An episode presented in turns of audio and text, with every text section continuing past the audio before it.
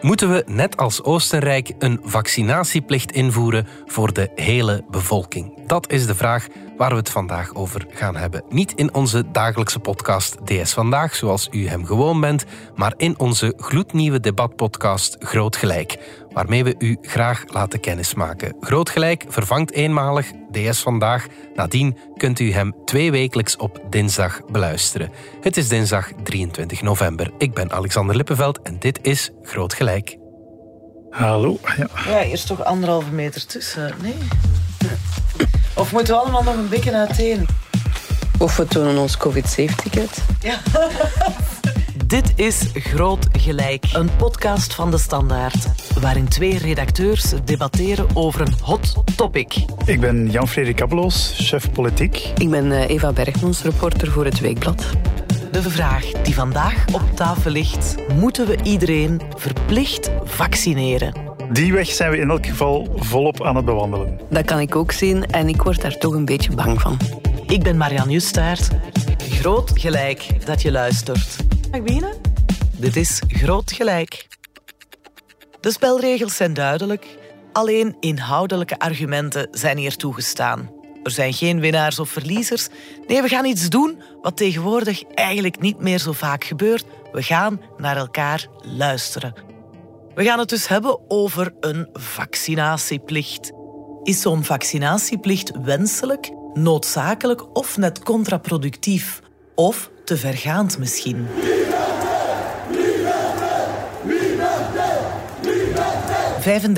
35.000 mensen kwamen afgelopen weekend op straat om te protesteren tegen het coronabeleid. Tegen het COVID-safe-ticket, tegen de derde prik en zeker ook tegen een eventuele vaccinatieplicht. Dat is voor hen een absolute no-go. Nu, dat was het tot voor kort eigenlijk ook voor de overheid. Maar de Delta-variant heeft heel veel veranderd. Vandaag wordt er in de wedstraat haast over niets anders meer gebabbeld dan over zo'n plicht, zeker nu Oostenrijk ze als eerste Europese land heeft ingevoerd. Jan Frederik, ik begin bij jou. Wat ligt er nu precies op tafel? Wel, de vraag of iedereen moet verplicht vaccineren is het simpele gevolg van het feit dat nog niet iedereen gevaccineerd is. Die cijfers zijn na toch vaccinatiecampagne van maanden en maanden. Als je dat in België bekijkt, nog altijd niet super denderend. Zelfs al zitten we bij de beste van de klas wereldwijd, dan zie je grosso modo dat in Brussel 60% van de totale bevolking is gevaccineerd, Wallonië 70%, Vlaanderen 80%. En dat is te weinig. En uh, na alle andere zaken die we al hebben bedacht en uitgeprobeerd om dat naar boven te krijgen, zie je dat er nu toch stilaan gedacht wordt aan, laat ons zeggen, de ultieme ingreep, het paardenmiddel, en dat is het gewoon verplichten. Tot op vandaag uh, zwoer de regering bij het COVID-safe-ticket. Maar goed, dat blijkt nu niet te volstaan, niet te werken. Jij was daar ook maar een uh, coole minnares van, Eva? Ja, ik, ik had het daar al heel moeilijk mee, omdat je daar al, al een tweedeling in de samenleving creëert tussen ja, de mensen die dan uh, alles mogen en mensen die nog heel weinig mogen. Ik vond het uh, COVID-safe-ticket een beetje een hypocriete manier om mensen toch zwaar onder druk te zetten om zich te laten vaccineren. Dus als je dan de moed hebt als overheid om te zeggen we verplichten het, dan is dat in elk geval eerlijker. Mhm. Was dat COVID-safe-ticket een, een noodzakelijk opstapje om de geesten te laten rijpen? Wel, het doel was, was dubbel. Hè. In eerste instantie werd het naar voren geschoven als een manier om uh, feesten, bijeenkomsten, reizen veilig te kunnen laten doorgaan. Je wist met andere woorden, al wie deelnam aan het evenement is ofwel gevaccineerd of is getest en blijkt geen corona te hebben. Natuurlijk, je ziet dat nu dat testen er van tussenuit valt. En waarom is dat? Dat is omdat mensen die gevaccineerd zijn, en dan wordt het natuurlijk plots veel interessanter, de discussie, en ook moeilijker. Het is niet omdat je gevaccineerd bent dat je de ziekte niet kan doorgeven. En dus kan je wel een feest bedenken waarbij een heleboel mensen niet gevaccineerd, maar wel negatief test, op een evenement zijn met iemand die gevaccineerd is, maar wel besmettelijk. En vervolgens een heleboel mensen besmet die niet gevaccineerd zijn. als je nog kan volgen. Ja. En voor wie is dan het grootste risico? Voilà. En dat is weer een dubbel antwoord, namelijk eh, uiteraard voor de niet-gevaccineerde. Die loopt dan groot risico, maar ook de samenleving. Want die niet-gevaccineerde die belandt misschien op intensieve zorgen en neemt een bed in van iemand anders. En dus het zijn die debatten die nu echt wel op scherp staan. Hoe veilig zijn we zolang er veel mensen rondlopen die niet gevaccineerd zijn. Ja, maar wat verwijten we dan uiteindelijk iemand die zich niet laat vaccineren? Dat die potentieel ziek wordt en eigenlijk vooral dat hij een ziekenhuisbed bezet. Want als iemand niet gevaccineerd is en, en de twee rest van de samenleving thuis kan besmetten, ziek ligt hè, en zijn, zijn uh, quarantaine uitzit, dan is er eigenlijk geen probleem. Wel, het, het jammer is dat de kans dat iemand die niet gevaccineerd is met corona zwaar ziek wordt, zelfs zo zwaar dat hij in het ziekenhuis belandt, is vele malen groter dan iemand die corona oploopt en die wel gevaccineerd is. Dus de kans op een overbelasting van je zorgsysteem wordt groter op het moment dat de groep die niet gevaccineerd is groter wordt. Dat zie je in heel Europa. De landen met slechtere vaccinatiecijfers zijn de landen die een snellere en hevigere vierde golf eh, over zich heen krijgen. Ja. Een gevaccineerde heeft uh, eh, 14 keer minder kans om in het ziekenhuis te belanden. Onder 65, ja. ja. Ja, nu, de plicht komt ook niet helemaal uit de lucht vallen. We kennen het, hè? de vaccinatieplicht bestaat voor polio. Mm Ja, ja, het poliovaccin is op een, een, kleine groep na, wordt dat eigenlijk in onze samenleving niet meer ter discussie gesteld, de meerwaarde daarvan. Het is ook natuurlijk iets dat je maar in een zeer beperkt deel van je leven krijgt. Uh, dat is misschien met coronavaccin nog anders. Maar bon, wat uh, nu wel al beslist is, is dat de zorg, het zorgpersoneel zelf, dat die verplicht een coronavaccin zullen moeten krijgen. Goeie zaak. Ja, ik vind op zich van wel wat het zorgpersoneel betreft, omdat zij natuurlijk echt wel in de vuurlinie staan van heel die epidemie zelf. Potentieel veel mensen kunnen besmetten, potentieel een groot risico lopen om zelf besmet te worden. En om die reden valt daar zeker een case voor te maken. Maar het opent meteen heel veel discussies. Want wat doe je als iemand dat niet wil doen in de zorg? Wel, die zal dus ontslagen worden per 1 april. Dus, dus een slechte aprilgrap, zeg maar, voor die mensen. En dan zie je dat daar toch meteen heel groot debat over is. Kunnen we dat maken? En zal het ook daar stoppen? Hè? Ja, het is toch drastisch, hè? Ik zie jou eh, bedenkelijk kijken, ja, Eva. Ja. Ja, ik, ik vind dat uh, ethisch heel discutabel, ja, om iemand uh, zijn job af te nemen omdat hij weigert zich te laten vaccineren. Zelfs als het in de zorg is. En ik ben ook bang voor de gevolgen daarvan in de zorgsector. Uh, we de weten uitval, nu, de ja, tuurlijk, ja, er, er, gaan mensen zijn. Mm -hmm. Er zijn al mensen hè, die hun job in de zorg hebben opgegeven vanwege de hele coronadiscussie. Dus ik ben wel bang dat uh, de tekorten in de zorg nog nijpender gaan worden dan zal zijn. Mm. Ja. Ja. Ik ben voor, maar ik werk ook in de sector die erg geraakt geweest is door, door corona. En uh, ik denk dat ze eigenlijk al veel vroeger hadden moeten, moeten ingrijpen. Dat ze het al veel vroeger hadden moeten beslissen. Dat dat nu veel moeilijker gaat zijn om de bevolking natuurlijk uh, te overhalen om, om daar mee te gaan. Ik werk in AB als je muziek in concertzaal. Tegen. Maar ja, gewoon ook omdat het voor de reet gaat werken. Allee, dat gaat gewoon niet werken. Dat gaat gewoon op zoveel weerstand bieden. Als in zelfs als ik voor een veel hogere vaccinatiegraad ben, dan ben ik nog tegen, denk ik, verplichte vaccinatie. Ja. Maar dus, ja, ik weet het niet. Ik vind dat echt een onmogelijk debat. Ik was eerst tegen, maar gezien de omstandigheden neig ik toch wel meer naar voor. Ook op het werkveld eigenlijk, want mijn job is redelijk afhankelijk van de coronacijfers. Uh, ik werk in de horeca. En nu opnieuw gaan we daar naartoe, hè, naar zo'n semi-lockdown of niet. Ik denk dat, dat het debat alleszins niet gaat helpen om het te verplichten. Dat je dan langs alle kanten vijandsbeelden gaat scheppen die echt alleen maar slecht kunnen zijn. Of alleen maar uh, meer intolerantie met zich mee gaan brengen. Het maakt, heel, maakt veel meer slachtoffers ook hè, dan enkel in het ziekenhuis. En de, die natuurlijk het ergste zijn, hè, maar je hebt wel de medische slachtoffers, maar sowieso ook economische slachtoffers. We leven in een maatschappij waar, dat, waar dat solidariteit zo heel belangrijk is. En, en, als dat niet vanzelf komt, kan een overheid dan ingrijpen. Ja. De liberale vrijheden en zo natuurlijk zijn een ding. Maar de overheid heeft ook de gewoonte van de macht die ze heeft op een bepaald moment niet meer af te werpen daarna. Dus dat is ook heel gevaarlijk. Dat ze trekken al heel veel macht naar zich toe in een crisissituatie en zo. Is hopen dat ze die dan weer afgeven. Maar dat is natuurlijk in het scenario waarin dat je niet volste vertrouwen hebt in de overheid. Maar eigenlijk is dat gezond om dat nooit te hebben. Maar aan de andere kant is COVID ook wel echt heel lastig. Ja, toch opvallend veel mensen die zeggen van stilaan uh, kunnen we niet meer anders. Het zijn ook wel mensen wiens job uh, op een of andere manier echt wel rechtstreeks geraakt wordt door de hele situatie. Verbaast het je, Jan-Frederik? Het sluit in elk geval aan bij wat cijfermateriaal dat we hebben. We hadden eerder dit jaar de stemming van de Standaard en de VRT. Daaruit bleek al dat er een groot draagvlak was onder Vlamingen, was dat dan, om uh, het zorgpersoneel te vaccineren. Dat, die vraag hadden we toen al gesteld in mei.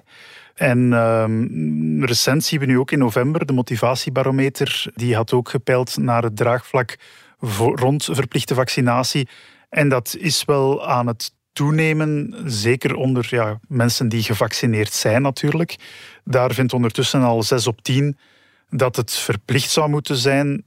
En dat gaat dan natuurlijk over die andere groep. Hè. Lees, een meerderheid van de mensen die gevaccineerd zijn, hun geduld is op met wie niet gevaccineerd ja. is. Ja, je voelt dat onbegrip ook wel echt toenemen. Hè. Ik vind dat uh, ook heel erg dat het bijna onmogelijk wordt om daarover te spreken. Hm. Ik moet toegeven, ja. ik heb een aantal vriendinnen die niet gevaccineerd zijn en ik mijd het om het daar nog over te hebben.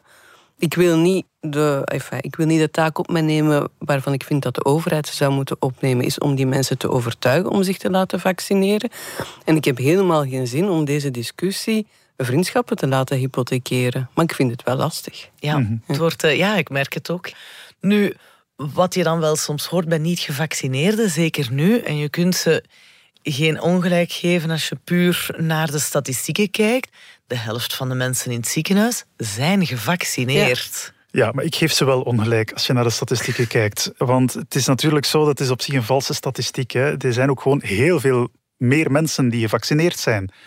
Dus het is opnieuw kansberekening. Het gaat erover dat je een heel kleine groep gevaccineerden belandt in het ziekenhuis of op intensieve als ze corona hebben. Binnen de groep van niet-gevaccineerden is die groep veel groter die wel in het ziekenhuis belandt of op intensieve zorgen.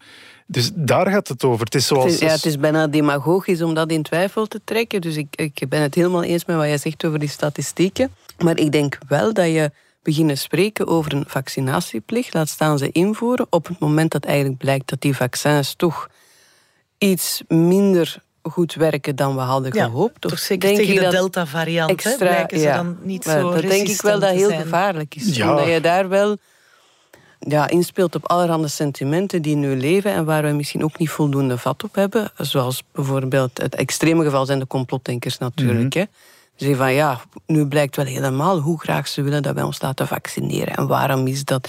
Zit de pharma daarachter of is het dan toch omdat er iets wordt ingespoten? Redelijk extreem denken, maar ik ben wel bang dat je dat wantrouwen, dat je dat potentieel nog eens versterkt. Terwijl we eigenlijk nog altijd niet zo'n heel goed zicht hebben op de motivatie van mensen om zich niet te laten vaccineren. Dat kan echt, dat loopt heel erg uiteen. Uh, iemand als uh, Heidi Larsen, die daar echt uh, als antropologe naar werk van maakt om te kijken van waar komt vaccintwijfel vandaan. Die zegt, ja oké, mijn job bestaat uit het bestuderen van geruchten en emoties. Mm Daarover gaat het. En of je die op een effectieve, niet risicovolle manier countert door een vaccin te verplichten, daar heb ik sterk mijn twijfels over. Maar hoe dan wel? Want we hebben nu toch al veel geprobeerd. Hè? Ja, ja het, het punt van Heidi Larsen is vaccintwijfel is echt is een soort relatieprobleem, is een soort gebrek aan vertrouwen. Uh, je gaat het vaak zien bij mensen die al een soort wantrouwen in de overheid hebben. En eigenlijk moet je daarop inzetten. Dus de overheid moet daar zelf met, niet alleen denk ik met correcte informatie, het bestrijden van fake news, maar ook met inzetten op die motivatie. En eventueel door het inschakelen van bemiddelende figuren in wie mensen wel vertrouwen hebben of in wie een bepaalde gemeenschap wel het vertrouwen heeft. Uh, om op die manier die motivatie op te krikken, eerder dan te verplichten. Het gebeurt Werk natuurlijk al. Adem. is een, zowel in Brussel als Antwerpen al heel veel moeite gedaan in het werken met tussenpersonen, met deur-tot-deur campagnes, allerlei informatiebrochures. In die zin, als je op dit moment uh, twijfelt aan de meerwaarde, ik zeg niet de onfeilbaarheid, maar op zijn minst mhm. de meerwaarde van het vaccin dan is dat omdat je dat wil geloven. Hè? Mhm. Dan is de vraag, gaat u iets Dat overtuigen? zou kunnen, dat het bijna onmogelijk en is. dan is het maar misschien aan de grote boze overheid om uiteindelijk te zeggen, van, kijk, we hebben dit proces nu zijn gang laten lopen, hier stopt het. En welk we effect gaat dat dan hebben op eh, de mindset van die mensen? Wel heel cru, op dat moment, eens dat die beslissing genomen is, doet dat er niet meer toe. Wat uw mindset ook is, je wordt verplicht om eh, dat vaccin te laten zetten, punt. Ja, met het risico dat het wantrouwen in de overheid. Ze nog- wantrouwen de overheid nu blijkbaar al, want ze laten om die reden geen vaccin zetten. Dus eigenlijk verlies je niks, hè, want Bij ze sommige wantrouwen... mensen. eh, Hè. Ik, ik ken evengoed eh een vriendin die zichzelf en haar kinderen niet wil laten vaccineren, omdat ooit een van haar kinderen heel ziek geworden is na een vaccin. mhm. Kwam dat door dat vaccin? Dat is niet zeker. Ja. Maar er zit wel, er ligt iets ja, aan de basis van het wantrouwen dat niet helemaal rationeel is en helemaal niet bewezen is. Maar wel, wel maakt dat, denk ik, als je zo iemand verplicht, dat die met een heel akelig gevoel gaat achterblijven. Nu, daar wil ik ook wel graag eh, advocaat van de duivel spelen. Want van, zodra de overheid iets gaat verplichten, dat dat automatisch weerstand en rebellie het gaat creëren bij een bepaalde groep mensen. Tegelijkertijd verwachten veel mensen ook wel dat de overheid maatregelen neemt, optreedt en ons uit die crisis loodst waar we nu met z'n allen in zitten. En een vaccinatieplicht zou daar natuurlijk wel aan tegemoet komen. Ja, akkoord. Het heeft vooral het voordeel dat het een, een, de hypocrisie op dit moment oplost. De hypocrisie nu is, je bent niet verplicht om een vaccin te laten zetten.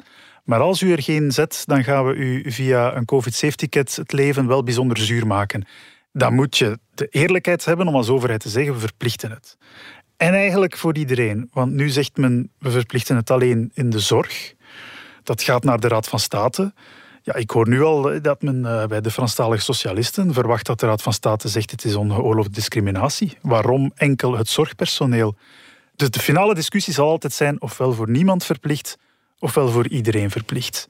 En iedereen verplichten, dat heeft een aantal praktische eh, meerwaarden. De grootste daarvan is dat die epidemie, of de kans dat die epidemie onder controle is, wel veel groter wordt.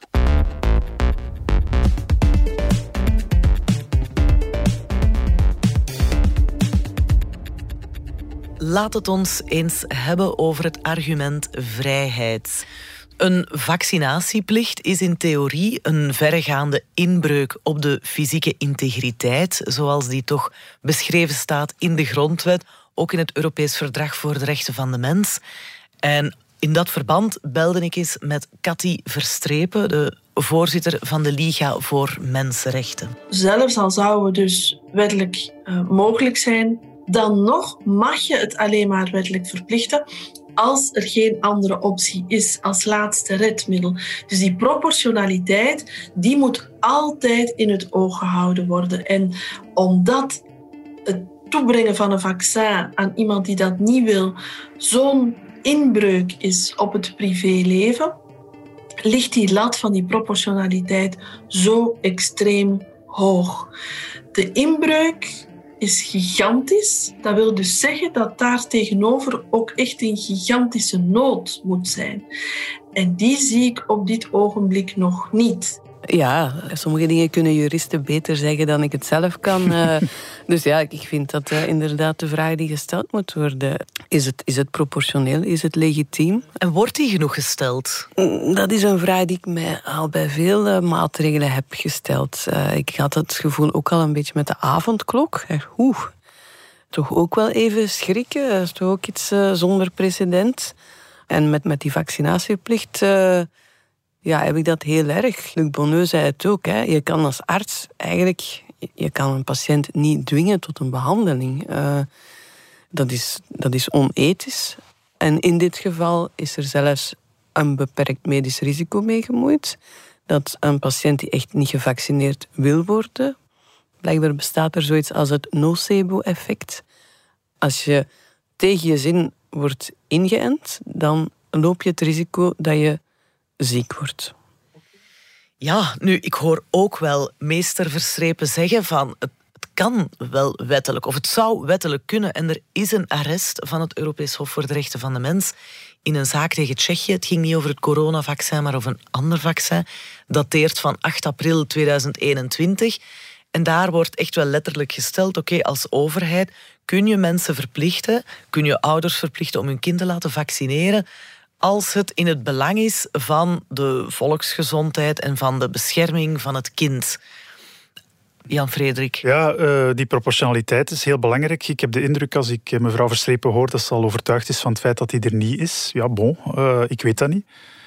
Ik denk dat zij ook de afgelopen twee jaar heeft meegemaakt. twee jaar waarin onder andere mijn kinderen een deel het recht op onderwijs is ontzegd geweest. Ik denk dat dat ook in de grondwet staat. Ja. Dus uh, daar zijn wel een aantal rechten en vrijheden die met elkaar in conflict komen. We hebben effectief een avondklok moeten instellen. Ja, ja. Dus mijn recht om nog maar uit mijn huis te komen wanneer ik wil, is geschonden. Noodbreektwet. Ja, ja en nood brak tot nu toe wet in, door de samenleving lam te leggen. Maar nu is er een alternatief. Een alternatief dat ervoor zorgt dat we die samenleving hopelijk, waarschijnlijk niet meer op die manier moeten lamleggen. Ja, dan zeg ik, ik zie proportionaliteit genoeg. Ja. Nu, die, die, uh, op het moment dat je als overheid zo'n verplichting oplegt, moet het proportioneel zijn, moet het ook noodzakelijk zijn.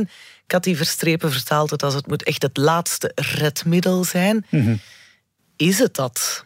Het enige alternatief dat ik zie is, en, dat is inderdaad al aangehaald, is dat je het aantal bedden in, uh, op je intensieve zorgen en in je zorgsysteem toekoer dusdanig opschaalt dat welke vorm die epidemie ook aanneemt, de zorgsysteem het aan kan.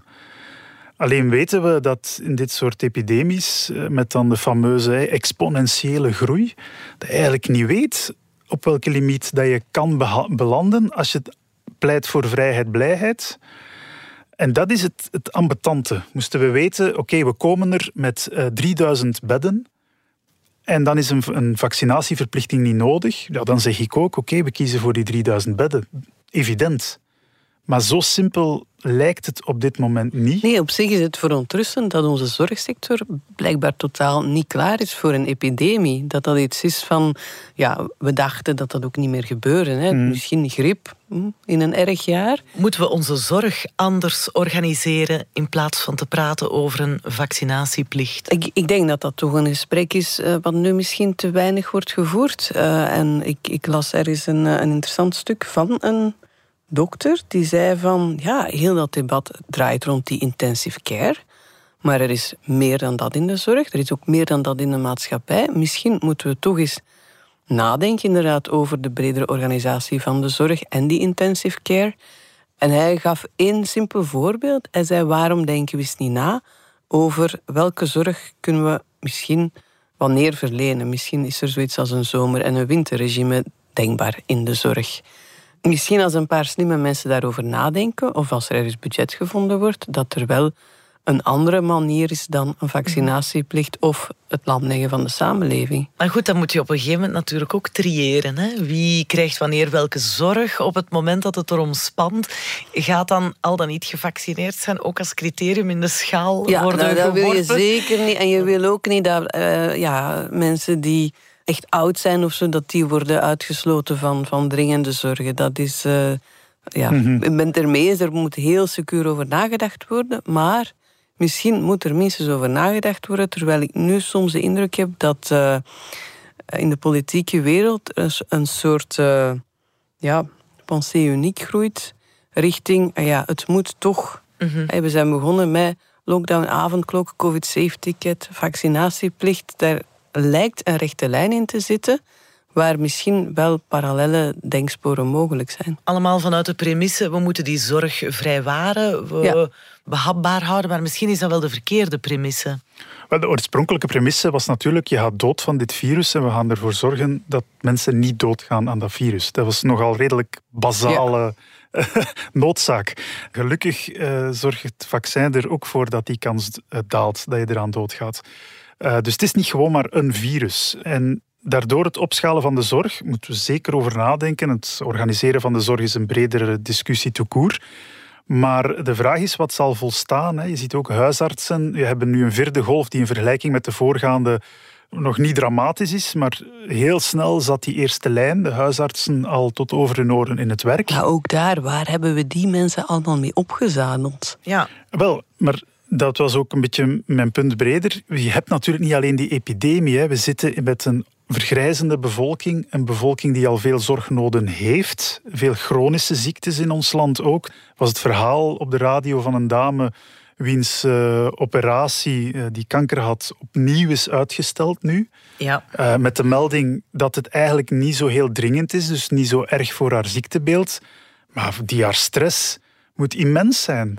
Maar gaat die dame geholpen worden met een vaccinatieplicht? Heeft zij de garantie dat haar behandeling dan wel op tijd zou kunnen starten? De kans is groter. Ja.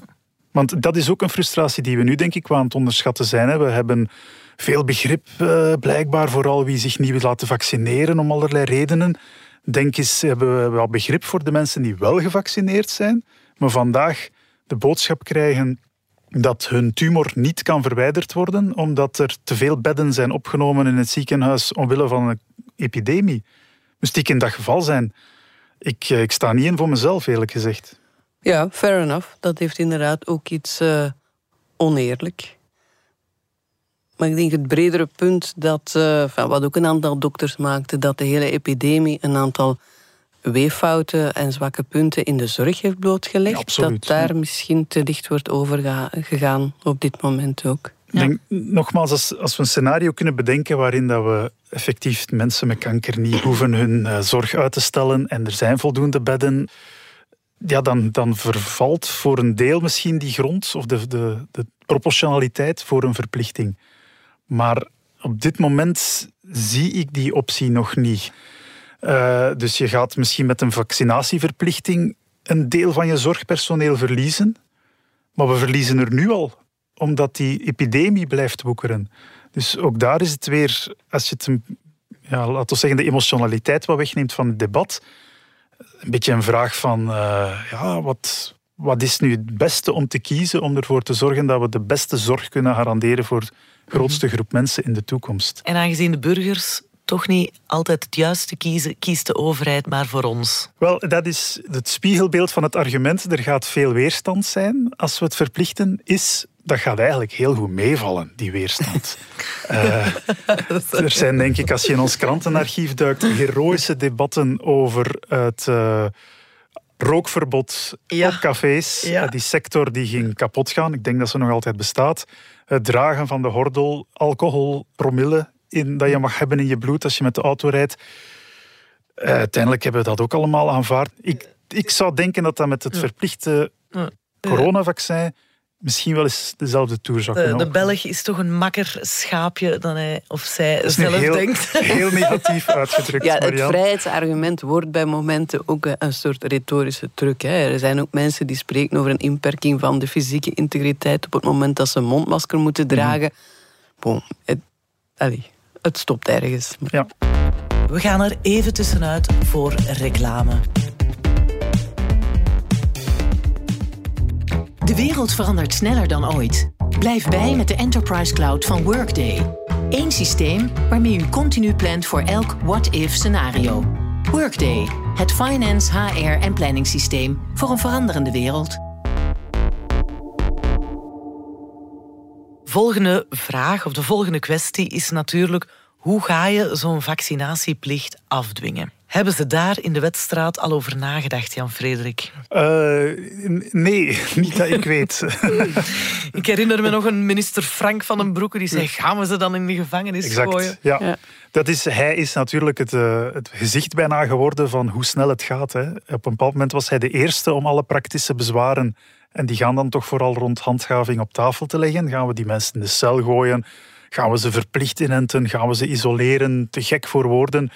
Ja, nu lijkt hij dat minder belangrijk te vinden tegenover de baten van een verplichte vaccinatie. Maar iemand als premier De Croo hoor je het wel nog altijd zeggen. Dus dat wordt, stel dat we ooit die, die horde nemen en overgaan tot ja, we verplichten het, wordt het grote volgende debat natuurlijk. Wat met wie dan nog weigert. En hoe doen ze dat met polio? Wel, bij polio staat daar een, uh, een geldboete op, tot 800 euro. En ik denk ook een, een gevangenisstraf. Maar natuurlijk, in de feiten uh, is dat, er zijn denk ik elk jaar een paar duizend mensen die hun, hun kindje niet laten vaccineren tegen polio. Ja, het is niet dat die allemaal uh, in de gevangenis vliegen. Vaak wordt daar ook een middelijke schikking zelfs getroffen dat het geen 800 euro is. En 800 euro, veel geld tegelijkertijd. Stel dat dat de geldboete wordt voor corona, uh, je, je plicht afkopen. Hè? Ja, wie rijk genoeg is, kan zich het permitteren. Maar ja, als je dan louter een boete uh, geeft of al dan niet dreigt met een gevangenisstraf, goed, dan schiet die hele vaccinatieplicht misschien wel zijn doel voorbij. Hè? Cathy Verstrepen die zei daar ook wel iets interessants over. Die zei, als we dan echt verder willen gaan en dat doel willen bereiken, hebben we daar dan al over nagedacht? Als je dan gaat zeggen, ja, het moet echt, hè, boete of geen boete, iedereen moet echt die prik krijgen. Dan stel ik me de vraag, hoe zie je dat dan in de praktijk? Ga je dan politieagenten vragen om mensen um, van hun bed te lichten en mano militari over te brengen naar een vaccinatiecentrum? Ga je die mensen daar dan vastbinden op een stoel? Uh, ga je dan artsen verplichten om die mensen tegen hun wil uh, die stof uh, in te brengen? dat neigt voor mij toch naar een artikel 3 schending, een, een, een, onmenselijke of een zeer vernederende behandeling. Uh, hoe ver mag de politie dan gaan in het uitoefenen van, van dwang? Erg pertinente vragen. Ja, mhm. artikel 3 uh, eh, van het Europees Verdrag voor de Rechten van de Mens uh, is het verbod op foltering. Ik heb geen benul en ik denk dat onze overheid ook nog geen benul heeft hoe je dat dan aanpakt. Zelfs met die boetes, hè, want ja, je kan zeggen polio dat is een eenmalig vaccin, dus je koopt dat af met een eenmalige boete mhm. of gevangenisstraf. Maar wat doe je met een vaccin waarvan je er misschien twee per jaar nodig hebt om die epidemie onder controle te houden? Ja, of drie, hè? We of zijn drie. al aan de boosterprik. Ja. ja. Ja, ja, terechte bedenking. Dus dat wordt duiveltjes altijd in de details. Hè. Uh, het verplichten is bij wijze van spreken het ethisch moeilijk, maar praktisch makkelijkste deel van de beslissing. Voilà, het is beslist, iedereen verplicht. Maar wat betekent dat? Ik denk of ik mag hopen dat het niet betekent dat we mensen uh, tegen hun wil een inenting gaan plaatsen. Ik denk wel, wat ik al zei, dat het ergens is bijna een soort van los eindje dat je, dat je toeknoopt. Namelijk, je zit nu al op het punt dat je mensen die niet gevaccineerd bent, uh, zijn, dat je die op verschillende manieren ambeteert, om het zo te zeggen. Met, die, met dat COVID-safe-ticket of controleert. Alleen heb je daar een wankele basis voor, omdat de vaccinatie vrijwillig is. Dus die verplichting zorgt er ergens voor dat je met een, een solidere basis kan zeggen: we gaan eigenlijk mensen discrimineren, maar het is dan geen discriminatie meer, want je bent hmm. ja, verplicht, dus je schendt een, een verplichting. En vervolgens heb je meer recht, bij wijze van spreken, als overheid om te zeggen dat heeft een aantal gevolgen. Maar goed, ook al heb je vandaag geen corona-safe-ticket, je kunt wel nog altijd essentiële zaken doen. Hoe ver zijn we verwijderd van een samenleving waarin een vaccinatieplicht geldt en waarin iedereen die niet voldoet aan die plicht, ja, dus ook gewoon helemaal niks meer kan doen. Niet meer het openbaar vervoer kan nemen, niet meer de winkel kan binnenstappen, een bankrekening kan opendoen enzovoort. Is dat denkbaar? Goh, ik, uh, ik, ik vind het heel moeilijk om daarover bijna te, te fantaseren hoe dat die samenleving er zou uitzien. Je hebt natuurlijk van zodra je iets verplicht als overheid, eigenlijk wel de, de ja, moet daar een, een handhavingsbeleid aan gekoppeld zijn. De vraag is hoe ver dat gaat. Ook dit zal leiden, denk ik, als jij over gaat tot een verplichting tot een, een, een jurisprudentie, tot allerlei rechtszaken. Dat zal aangevochten worden. Misschien dat op een bepaald moment verzekeraars nog weigeren, bijvoorbeeld privéverzekeraars, om mensen extra hospitalisatieverzekering te gunnen op het moment dat ze zich niet laten vaccineren tegen het coronavaccin. Ja, kan dat dan wel of niet? Is dat ongeoorloofd? Dat, zal, dat is altijd een stapsgewijs proces. Nogmaals, bij polio is die handhaving zeer beperkt. Hè. Dat is een, eigenlijk een heel kleine boete. Allee, dat is veel geld nog altijd, 800 euro, maar met wat eh, crowdfunding kunnen antivaxers nog altijd straks misschien het recht kopen om zich niet te laten vaccineren. Alleen doordat je het verplicht, kan je aannemen dat die groep dat die zal slinken, omdat ze natuurlijk in de, in de samenleving het nadeel van niet gevaccineerd te zijn zal blijven voelen. Ja. En dan kun je natuurlijk gaan hopen dat die groep zichzelf wegorganiseert. Uh, ik heb onlangs op BBC, een parallele ja, samenleving. een reportage gelezen van mensen die dat soort plan hadden. Ik denk niet dat ze al hadden uitgevoerd, maar die dachten, ja, als het zover komt, dan uh, beginnen wij onder ons een soort uh, zelfvoorzienende commune. Hmm. Maar dan komen we eigenlijk wel terug bij die bemerking van jou van in het begin van deze podcast, Eva. Weten we wel genoeg over die niet-gevaccineerden? Ja, ik vrees van niet. Hè. Ik denk dat je, je kan niet alle niet-gevaccineerden op één hoop gooien. Je kan ze zeker niet allemaal antivaxers noemen. We weten ook dat dat een, een, rare mix van mensen is. Laten we zeggen van mensen die elkaar niet zo makkelijk zouden vinden. Mhm. aan, de aan, de ene, kant zit je met mensen die heel erg geloven in de eigen immuniteit, die eerder voor de alternatieve geneeskunde zijn. Aan de andere kant heb je mensen die eventueel vanwege hun afkomst uh, moeilijke ervaring hebben met het zorgsysteem. Dat zie je in Amerika ook bij uh, zwarte mensen bijvoorbeeld. Ja, je hebt dan ook de, de absolute vrijheidsstrijders ja, laten we zeggen, de aanhangers van mensen als Thierry Baudet. Dus je hebt daar een heel, ja. Ja, een heel gevarieerde groep waar we op zich ja, bijna met al die groepen apart een gesprek zouden moeten kunnen aangaan. En het argument dat het vaccin nog niet voldoende getest is, houdt dat intussen nog steek? Wel, er zijn natuurlijk nu ondertussen al miljarden eh, dosissen gezet van die vaccins, waardoor dat we wel zicht hebben op de betrekkelijk kleine groep die, die bij, last heeft van bijwerkingen. Dat heeft heel veel aandacht gekregen in het begin, die bijwerkingen, ehm, en terecht. Maar eh, ja, dat, dat lijkt toch mee te vallen. Het is wel zo dat uh, op dit moment die vaccins een tijdelijke markttoegang hebben. Dus daar is nog, laat ons zeggen, geen ultiem officieel groen licht. Dat zal toch een voorwaarde zijn om zo'n eh, wettelijke vaccinatieplicht in te voeren? Hè? Dus dat is al eens uitgesproken in Italië, dat men daar nadenkt over zo'n verplichting, maar inderdaad op voorwaarde dat het Europees Geneesmiddelenagentschap en de Italiaanse autoriteiten echt wel definitief ondubbelzinnig het licht op groen zetten. En je kan formeel zeggen dat is nu nog altijd niet het geval. Zeg, wat doen we met mensen die ziek geweest zijn en genezen en die dan toch ook op een zeker, in mhm. zekere mate beschermd zijn? Ja, ja goede vraag. Dat is, dat is een, een uh, unieke groep, maar die ook groter en groter wordt natuurlijk. Hè. Dat kunnen ze ook proberen dan, hè? Om, om elkaar te besmetten. Besmettingsfeestjes. Ja, zeg. Ik moet wel zeggen, dat, want dat vind ik wel het fascinerende. Op het moment dat we geen vaccins hadden, dan was dat ons groot ticket naar de vrijheid dan zijn die vaccins er gekomen. Ik moet zeggen dat ik zelf toch verwonderd ben dat zo'n grote groep, ook in België, dat vaccin niet laat zetten. Vanuit het vrijheidsargument. Ja. En daar zie je dat die twee logica's heel erg botsen. Hè. Beschouw je het vaccin als een ticket naar de vrijheid, of beschouw je het als een aanslag op je vrijheid, dat jij die moet laten zetten? En ik hoor jou nu zeggen van iedereen die graag vrijheid terug wil, wel, het is tijd om solidair te zijn. Je eigen persoonlijke keuzevrijheid is nu ondergeschikt aan de vrijheid voor ons allen terugwinnen. Ja, dat is de definitie van opgelegde solidariteit. En we weten dat dat niet altijd leuk is, dat sommige mensen daar echt een hekel aan hebben. Net zoals, ja, wordt verplicht om een deel van je loon af te geven. Hè. Je zult solidair zijn, of je het nu wilt of niet. Je zal de armeren in Vlaanderen en in België helpen.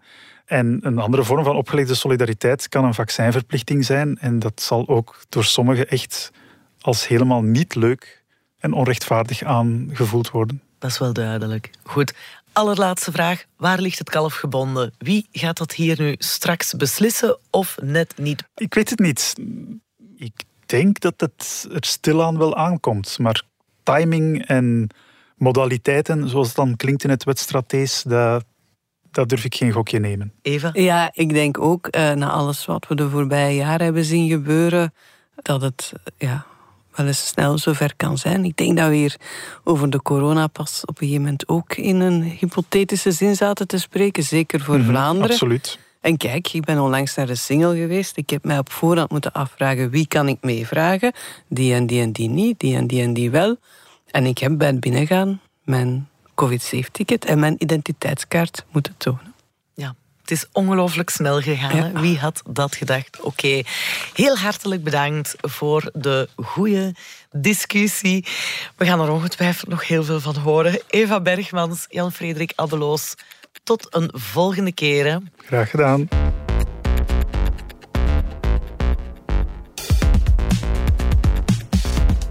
Dit was Groot Gelijk, de debatpodcast van De Standaard, die voortaan op dinsdag te horen zal zijn, weliswaar om de twee weken. Dus op 30 november zijn we er weer. Wil je graag reageren of wil je een thema aandragen? Dat kan zeker via podcast.standaard.be. Bedankt voor het luisteren. Hopelijk tot volgende keer. Dag.